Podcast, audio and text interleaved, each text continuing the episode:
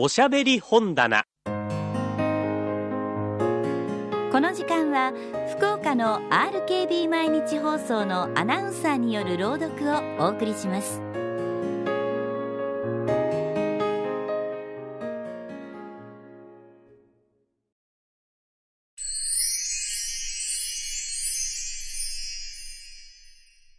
林文子作。魚の序文。最終回僕は無意味な壁ばかりを見て歩いたことをひどく後悔した。人の住まっていない無数の壁を警護するために彼女と離れて別れてまで暮らす心はない。ではどうして食っていくのだ？浮世には思い出もあらず。また、墓標の裏の言葉が胸をついて出た。我々置き去りにされたインテリは一体どうすればいいのだ。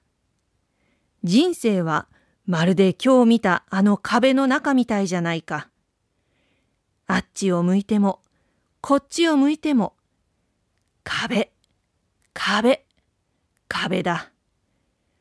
壁なのだ。一体どうしろというのだ。もしもし、終点でございますよ。目だけが空洞のようにぼんやり見開いている僕の肩を叩いて、車掌が気味悪そうに言った。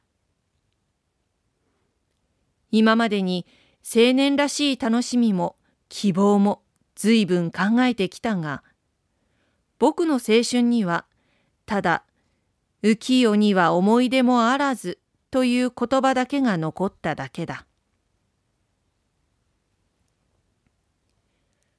彼女は明かりもつけずに庭にいた。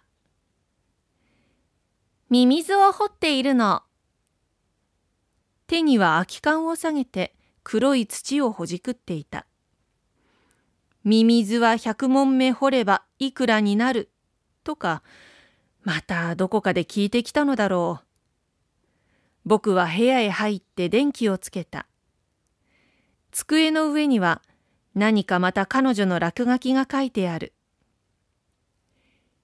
1、魚の序文。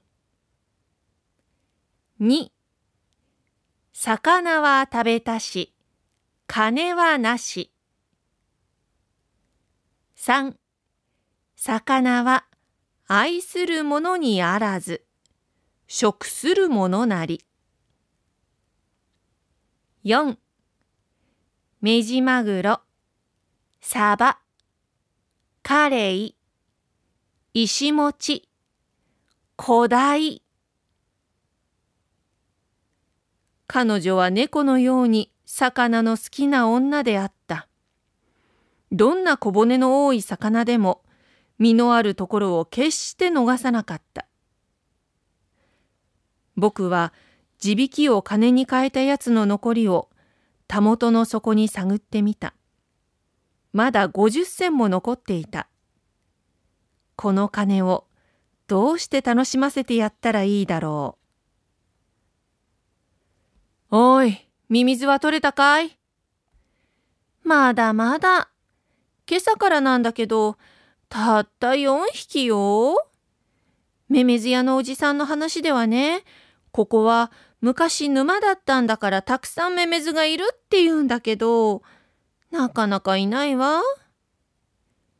いくらになるんだい ?18 銭よ。おい、10日で18銭じゃないのかい？着物縫うよりこの方がよっぽどいいわ。土の匂いってちょっといいわよ。待ってらっしゃい。今手を洗っていくから。彼女が手を洗ってくると、僕はちゃぶ台の上に50銭玉一つと5銭玉一つを並べた。まあ、お腹空いてんだからあんまり脅かさないでよ。それでも嬉しそうであった。彼女は急にせわしそうに台所に立っていくと、バケツを下げて井戸端へ水を汲みに出た。ちゃぶ台に置かれた空き缶の中には、4匹のミミズが青く伸びたり赤く縮まったりしている。夜、雨が降り出したのか、窓の外の霧の葉がざわざわ鳴っている。彼女は机にもたれて何か書いている。そいでね、その二宮って家は、まるで壁ばっかりなんだよ。君だったら何と言うかな。庭と来たら手入れは行き届いているが、まるで肺炎さ。君だったら、大根植えるといいと言い出すかもしれないね。だがあんな壁ばっかりじゃやりきれないよ。空一つ満足に見えないんだからね、暗くって。空の見える気持ちが、そんな人たち、誰かに覗かれるようで怖いんでしょうね。でもなかなか堂々たる屋敷だよ。大きい木に囲まれていて、ピアノの音がしていて、ちっとも羨ましかないわ。うん、ちっとも羨ましかないさ。彼女はもう平然と僕のへこ帯を締めている。はじめの頃のおどおどした気持ちも抜けて、もうこの頃ではまるで十四五の娘のように朗らかであった。だけど、俺たちは物乞いのようにお椀を一生持って暮らさなきゃならない理由ってないよ。そりゃそうよ。だけどね、捨て石になれる悟りでも開かんことには、やっぱり一生お椀の口かもしれないもの。雨が時々障子に潮のようにしぶいてくる。僕は墓場の言葉を思い出していた。彼女は子供のように川のほとりで歌うような気持ちだというあの寂しげな声で